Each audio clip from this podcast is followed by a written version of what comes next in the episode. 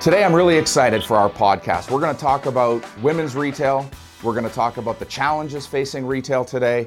And we're going to talk about should I be online? Shouldn't I be online? How am I going to overcome these challenges in 2020? My guest today is Margo Kopman with Project Retail. Project Retail is a boutique uh, consulting firm focused on independent retail. Margo, welcome. Thanks for joining us today. Thanks for having me, Dan. it's a pleasure. It's a pleasure. So tell us a little bit about yourself. Tell us about your journey and how you got to, you know, be this the, this retail guru with Project Retail. Uh, so I started my journey in early 2000 when I was a young, bright-eyed and bushy-tailed woman right out of college wanting to open a retail store. Um, and fast forward about four years into it, I couldn't figure out why I wasn't making any money. and so I wound up finding someone that could help me with the science part of retail. And it changed my life pretty much overnight. Um, so as I was going through the process, what I realized was was wow, that there is so much to this. It's not expensive and you no longer feel alone.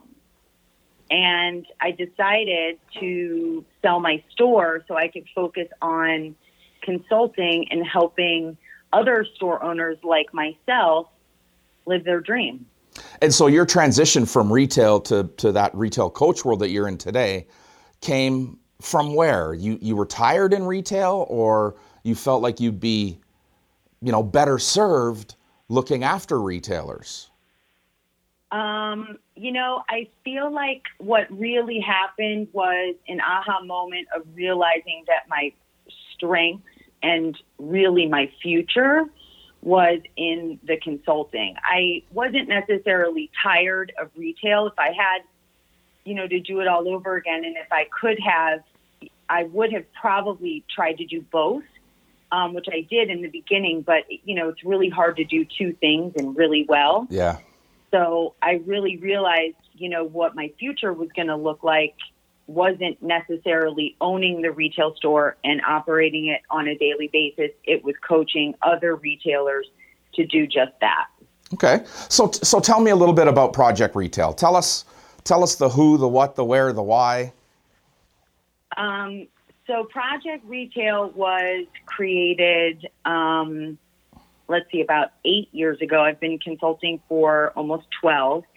Um, and what I realized was, was there was a need for support and coaching for other consultants. And so as I was building my consulting practice with other retailers, I was being approached by other people that were looking to sort of shift their careers and wanting to get into the consulting business. So I thought, oh, well, there was an opportunity possibly to, while growing consult and consulting retailers, we could also, you know, really actually coach and consult other consultants on, you know, how to be great at what they do. Um, my why, which, as you know, Dan, is a big question mark and something you and I talk about on a regular basis. And I kept looking at the sheet and I was like, hmm, am I going to answer this wrong? um, you know, I, my ultimate goal is really just to give back. Um, you know, so many entrepreneurs live in their own little bubble. Um, same thing whether you're a retail store owner or you are a consultant slash coach. And, you know, the goal is, that they we're all trying to build something, live our dreams, um, and it can be lonely and isolating, but it's really an amazing, you know, gig. I don't like to call it a job because I don't really feel that it is. Um, so the goal is is basically to you know, help people really realize what they can do for themselves, for their business, for their communities. Um, and I would like to do the same for them. So if I if I'm hearing you right, your your why is is almost to be that ally for that lonely retailer today to help them through their challenges. Is that is that accurate? Yes, Is it sir. close? Yeah, yeah, right on, right on. Um, so so tell me about your clientele. What what kind of clients do you work with? So I live in the world pretty much of women's retail, um, anywhere from fast fashion to middle of the road contemporary, um, all the way up to high end designer. Um, it's really where uh, it's my most favorite. I mean, when you know I opened my store, the goal was was to be sort of that place where women loved to shop because it felt like they were at their best friend's house. So I kind of live in that world. Um, I think we can all kind we can as coaches we can coach any retail big or small that's independent but my my sweet spot really is the women's contemporary world of retail Okay, and so the where I I mean you're in LA, but that's not really where your client base is. Nope my clients are all over most of my business is on the east coast um, with some trickling in middle america but i i have very few clients on the west coast i moved here for the sunshine and palm trees Sunshine and palm trees. I'm not moving to Edmonton. Put it that way. You don't really want to be in Edmonton today. I'm not sure you want to be anywhere in, you know, the middle part of the continent today. It seems like everybody got a bit of snow, and it's uh, it's it's a tad on the chilly side. So I'd kind of like to be an LA girl today myself. Yes. All right, so let's talk a little bit about so women's retail. You know, what's changing in women's retail today from, you know, that 12 or, or 10 or 12 years ago when you were a retailer? What's changing? Well, certainly technology. Um, you know, as we all know, you know, we have the World Wide Web. Um, I think the biggest change today is with that is creating the experience, the in-store experience that essentially works with the technology, aka their website and their branding. But it's really, really mostly about keeping up with an experience in store that is changing and is really touchy feely and developed to make these customers, you know, her comfortable um, and, you know, wanting to be there, not only just to necessarily shop, but to say hello to a friend that may very well be their, you know, salesperson. Um, it's really about that experience. So if we're not keeping up with that, um, we can really no longer expect the spaghetti method to work, where you, you just buy a bunch of stuff and you throw it on the walls and, oh, they're going to come shop. The spaghetti method, I don't know if I've heard that before. Yeah, Toss it on the wall Yeah. and see what sticks. yeah. Toss it up there. Oh, yeah, that's cute. That's cute. I think we could sell that. That sounds like a good idea. Okay, so Um, you, you talked about technology, but then we really went to in store. So is technology in your world about being on the interweb, which I kind of feel like it's here to stay for a while, at least, anyways? You know, you think that's about them being online, or is it, you know, in, in, in sort of industry speak, is that is that omni-channel, or is it, you know, the online experience? Does it need to mirror the in-store experience? Um, I I love that word omni-channel. Um, it was actually introduced to me by a client um, that has ten stores. Um, that when we first started working together had four stores, and he's a millennial, and he kept saying to me, "Omni-channel, omni-channel, omni-channel," and so that's really the perfect word. I believe that it's really more about the in-store experience, um, having the website, your Instagram, all your social things really mirroring what that experience is because what what I find is, is that you know most women that are shopping they aren't shopping online meaning clicking the cart and checking out, Right. they're going to shop to see what it looks like, who are the stylists, what are the brands they're carrying, and all of those things so they can kind of get an idea of what it's going to feel like once they're inside. Okay. Because So again, it, it, yeah, it all goes back to that feeling. right. Okay. So I just want to make sure that you know you and I aren't going to disagree on this. do, do do women's contemporary retailers do these do these retailers that you work with do they need to have e-commerce strategies? Um, if they have a lot of money, you know, by all means, How many how many of these independent women's retailers do you know that have a lot of money that are making Yeah, a lot of money? I mean, Yeah, good good question. I mean, I think you know it, it depend it depends on the size. Um, it also depends on what their expenses are. You know, if Right. they've got low expenses, they obviously can spend a little money on trying to go online. Um, I would say out of the thirty stores that I work with, I'd say two of them, three of them actually have well working and breaking even e-commerce businesses and breaking even they are not they are Right. not making you know they're not swimming in the cash from that from the online business. yeah Right. but in in regards to the omni channel um, one of one Which of my sorry, just a minute. I just what does omni-channel actually mean?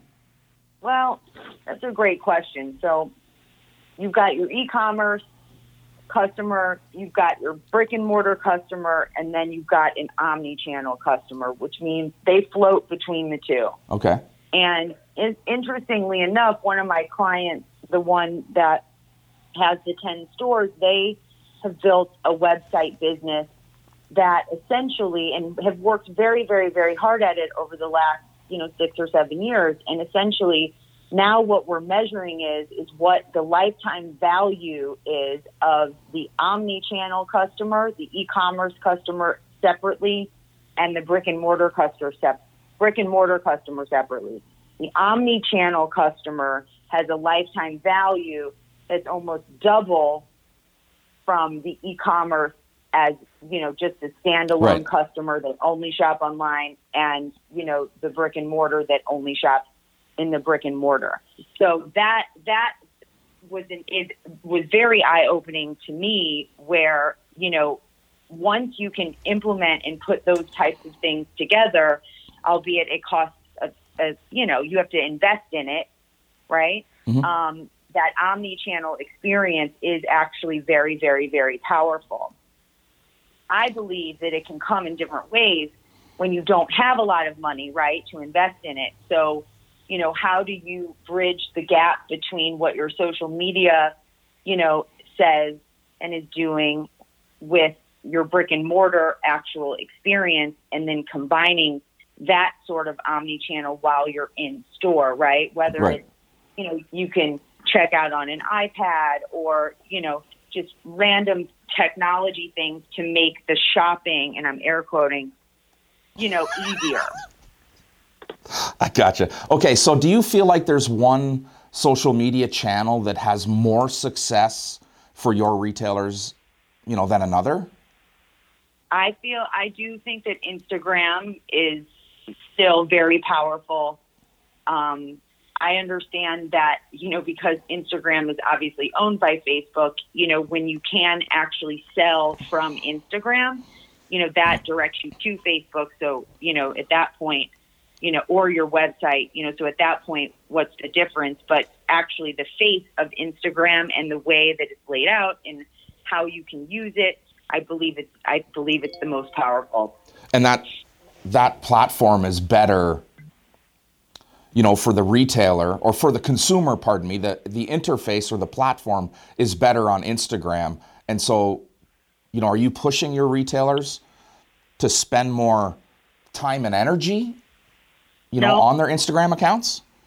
Not necessarily. I think, you know, it's more about keeping up with information, you know, every every day, obviously, but I wouldn't say that we need to get into overkill, you know, so some some, you know, clients are like, "Well, you know, I only think I need to do this once a week. And I'm thinking, well, imagine this is interesting. I don't know if it was you or if it was some, one of, you know, our other colleagues.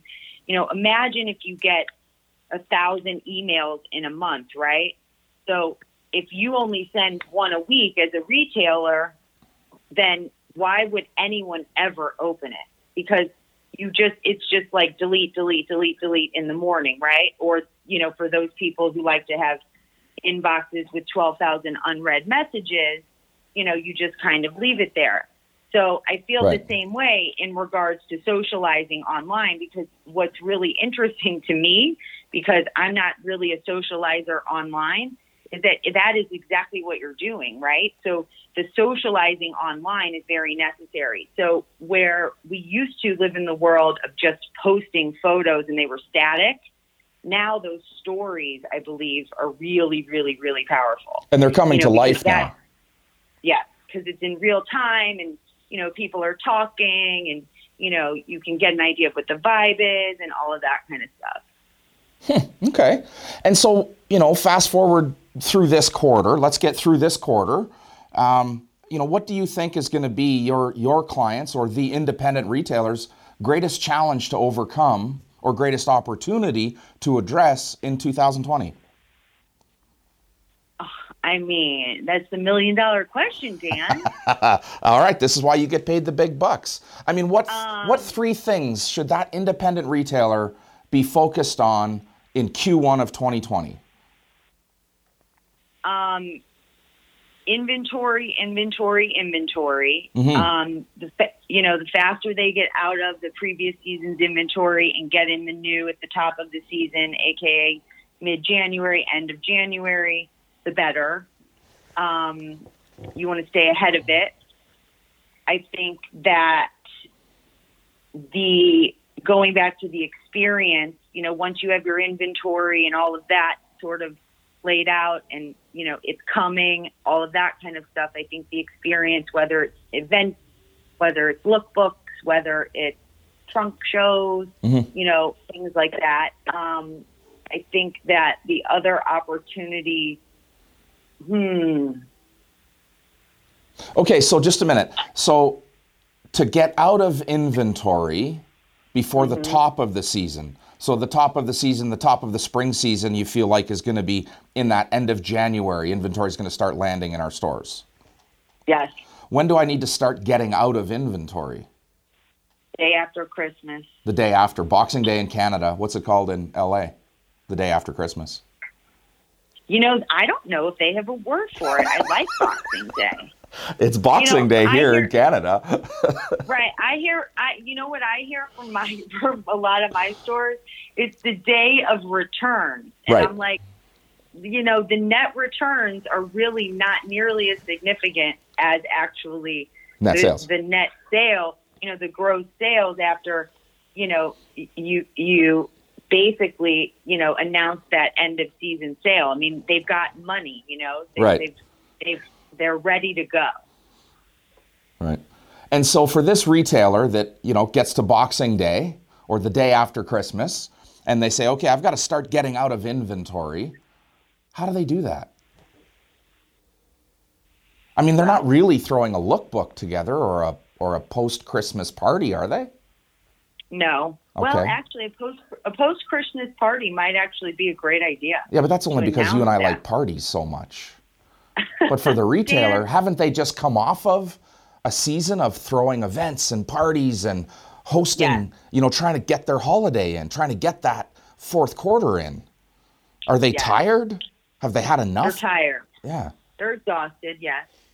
So so what what basically I'm coaching people to do now, so here's the deal. The the in my in my professional experience, playing offense is key. Mm. And so a lot of times our retailers play defense because we have to react quickly to something that might may or may not be in our favor. Right. Sometimes it is an opportunity. Sometimes it is potentially like, oh, sh- I can't curse. Oh, you know what? You know, I don't. Right. I don't know what I'm. Gonna, I don't know what I'm going to do with all these, you know, faux fur jackets that are hanging here on this rack. So, I mean, do they pack? Do they pack them up and put them away and bring them out next winter? Please don't say that out loud.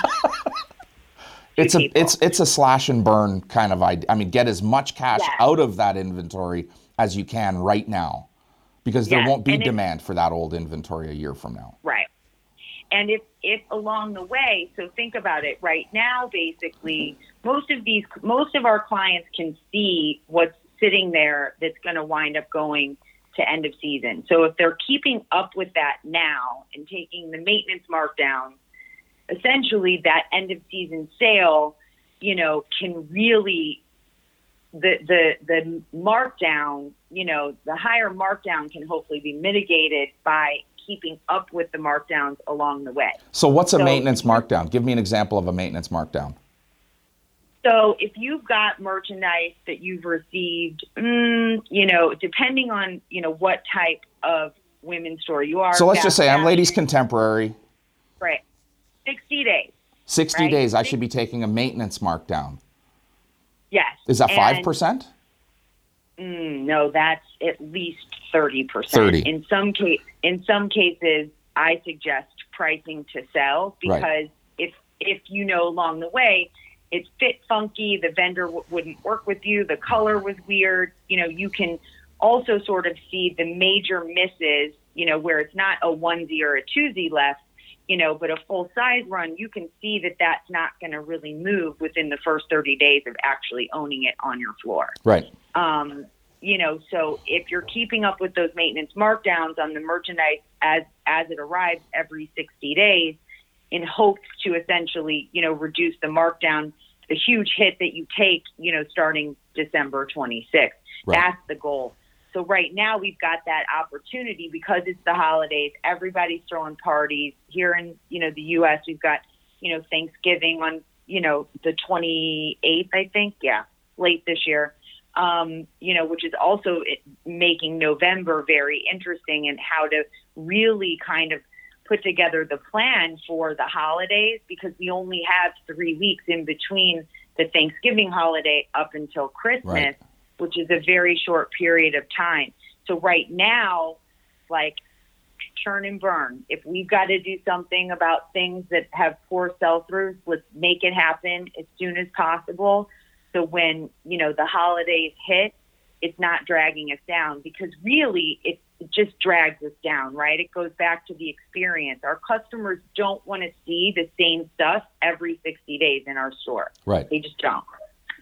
Right. They And so are you buy the new. are you finding that because you know Thanksgiving is so late in November this year that that retailers are kind of stutter stepping through November? I mean, they're coming off of October, which is probably their worst cash flow month.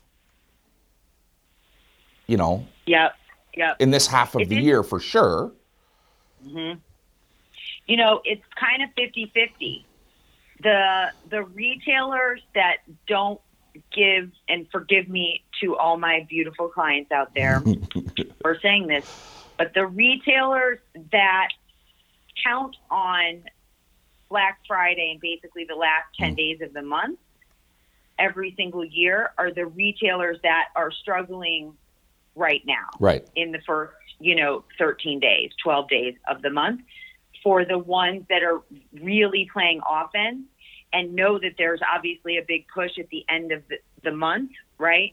Those are the ones that are, are actually coming out ahead, which in turn could make the actual season, if you combine, you know, the last two months of the year together, Right. it could be a, much greater. Is it better for a retailer to combine months or should they be looking at, you know, November 1st to November 30th? Um, I would, I combine, do not ever combine them, ever, ever, ever. In this particular case, I am finding that I am doing that and showing both scenarios because a lot of my clients actually 35 to 45% of their business historically, and I'm not a last year versus this year type of gal, Mm. but historically, just in pattern, right? The last 10 days of the business of the month, so the 20th to the 30th of November, makes up 35 to 45% of their sales for the entire month. Right, So but that's not far it. off the metric I mean, the the last 10 days of the month is really 33%.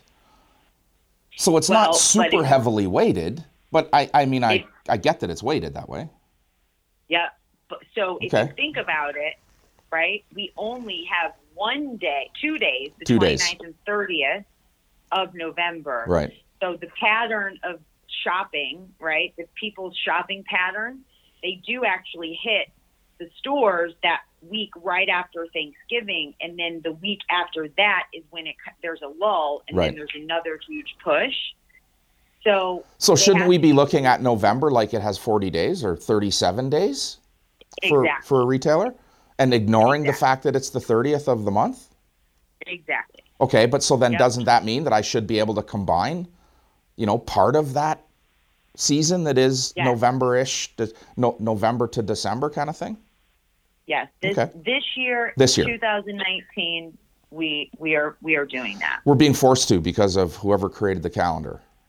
Yep. All right. And the goal is, you know, the goal is really is if you can trend, you know, high in the first three weeks of the month.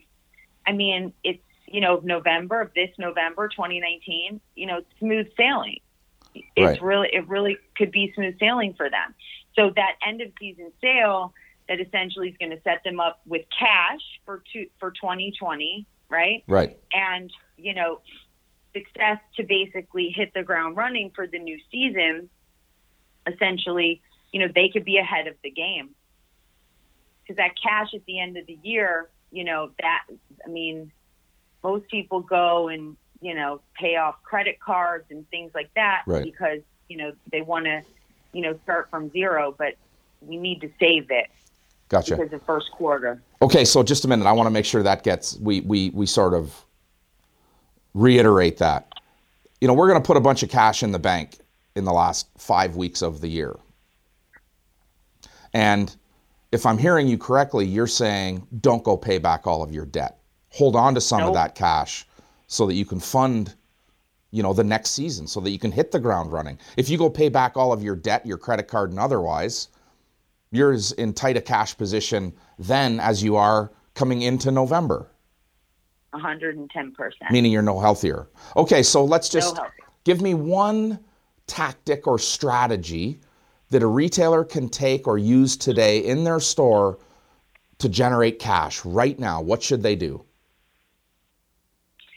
Um, what should they do? So, what they need to do is essentially assess all of their inventory that's 60 days or older, and they need to create a maintenance markdown strategy. Um, if there's a specific vendor that's you know standing out, if there's a specific class that's standing out, they can get creative and do promos. You know, on the class level, on the vendor level, um, or they could just simply announce you know, a holiday preview sale. Um, but I think But really, really, really focusing on that inventory that is essentially, you know, going to be in the end of season sale because they've still been receiving new goods. New goods drive sales, right? Right. So they've got to, they really need to get on top of all of that to Do- make sure that their stores are beautiful for the holidays. Do you believe that two things drive sales? Markdowns? I mean, is there a salient customer out there? Is there a is there that customer out there that's looking for a deal right now and is going to come and drop dollars, as well as the customer that's looking at new goods? I think the customers that are looking for deals are waiting They're waiting. for like they're I do think that they're Okay. waiting for the for the big deals. Not to say that they you know that sometimes there isn't crossover between a full, full price customer and a sale customer, but what I find in most women's stores is that you know the sale stuff doesn't necessarily make them excited. You know, you look Right. at a 30% off rack, a 50% off rack, and they're like, ah, I've already seen this, you know, or Right. you know, I, I would have bought that at full price almost if they really actually liked it. So, you know, or wanted it. So the goal really has to be along the way. That's why the along the way, if they haven't done it along the way up until now, they've got a lot of work to do to basically prepare and try and actually sell that merchandise before Black Friday hits. Okay. Okay. Good advice. Good advice. Okay. Oh, thank you. So let's talk about you. If you could meet anybody in the in the world of retail, who, who do you want to meet? Who haven't you met that you want to have a have a coffee or a, a glass of pink wine with? Oh, you know I love the pink wine. Um, okay, so I thought about this, and you know I, I would actually love to meet Jeff Bezos. Mhm. Um, and I think because he's he's first on my list because what's fascinating to me about big retail because I don't live in that world Right. is how can you build a company that is, you know, and this individual is a billionaire when the company essentially doesn't profit. It's not profitable. And so along the way, what happens to even the retailers and, you know, or the wholesalers, the vendors that actually sell on Amazon, they get undercut because of whatever deals that they have to work out with Amazon and the fees and all of those things. But nobody really, at the end of the day, is winning. And You so know, you want to have that um, glass of wine with him and say, what, you know, what's the methodology? like- what what how, how does this how does this make sense you know so i mean i know it makes sense for him you know i understand that it makes sense you know we you know we know of clients and things like that that have actually you know had uh, very large successes on amazon you know in the way beginning of amazon and all Right. of those types of things you know so you know i get that there are huge huge huge successes for specific people but fundamentally the the company doesn't make any money. Now, is that on purpose, you know, to avoid, you know, paying Uncle Sam, um, you know, or, you know, really like what is his why? right. What is You his know, why? Yeah. Than, yeah, what is his why other than making it very easy? Because, I mean, listen, I bought groceries yesterday on Amazon, so I understand right. um, you know, the the ease of it. I mean, it just makes it easier for everyone. Um, I think the other person that I would want to meet, and again, I mean, it's big, it's big retail, um, but you know, Steve Jobs, and, and the reason why with Steve Jobs is that he was so innovative and really developed that customer experience that you know is is unlike any other. You know, I think the example with Jobs or, or, or even today, you know, their intention was never to actually, their why was never to sell anything. Sales became a consequence of the experience that they created. Yeah. And I think if our retailers, you know, would take a step back and stop focusing so much energy on sales and, and refocus their energy on experience, sales would follow them. Sales would become consequential instead of this thing that stresses us out every day. Right. Yeah. Right. Because when when you sort of lay the the you know the foundation of your business and really make it about other things other than sales, the sales actually, in my opinion, will come Right. because it's genuine. It's really, you know, you're coming from a place of not panic. You know, I mean, how many times do you hear, "Oh, I just need more traffic"? I, I, I had, I, you know, I had, I had, my meeting started yesterday at six. I wasn't done till five, six a.m. till five, and I was pretty much on the phone all day. And every single person I was on the phone with yesterday said, "Uh, we, "Traffic is really low." I said, "Well, how would you know that?" Well, I can just tell. I said, "Well, are you tracking it?" right. No, and I said, "Well, then we're not. The discussion's off the table." Because we Right. can't, we we don't even know. We don't know. There's no So- truth to that yeah. my traffic is down unless you're counting it. Right.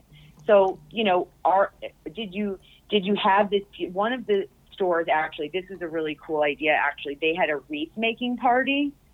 So, um, you know, like a, a Mhm. like a garden store or something brought in like all the, you know, pine stuff and ribbons and all that kind of stuff and they laid out a huge table in the middle of the store, you know, and I'm like, you guys, like that right there is so cool. And you will reap the benefits of that, you know, whether it's five days from now or in two weeks from now, but that makes people excited, not your panic mode Right. of, I just need more sales. Yeah. Yeah. Right on. Margo, this has been uh, a great, a great conversation. Give us one last, uh, one last hurrah, one last word of wisdom or words of wisdom for those retailers that are listening to us today. Give us one thing that they need to do between now and and uh, you know what you called the day after Christmas. I call Boxing Day. What's Boxing something they've got to do? Well, I'm, Dan, I'm going to use that, by the way. um, uh, you know, just hard work pays off. Hard work pays off. that hard work that you know listen this that was one of the biggest things that i didn't realize when i got into the world of retail when i was 23 years old. You know it's not easy um, but if you're diligent and you're smart and you ask questions and you talk to people and you know have coaches and you know really are accepting of advice and you know just really in it for all the right reasons it'll it'll happen for you and we're not curing cancer so nothing really terrible could really go wrong we can always you know make lemonade out of mm-hmm. rotten lemons Right. so it's going to be okay Yeah. it really is Good answer. Okay, so if somebody does have questions, if somebody wants to hear more from Margo, how do they find you? Well, I wish I could say I'd be on a beach drinking a lot of pink wine, but you can check out my website, theprojectretail.com. Um, we're also on Instagram, but I am not very good at socializing um, on Instagram. Uh, you can email me. You can call me. Um, Awesome. All right, Margo, thank you so much. So, Margo Kopman with the Project Retail, theprojectretail.com.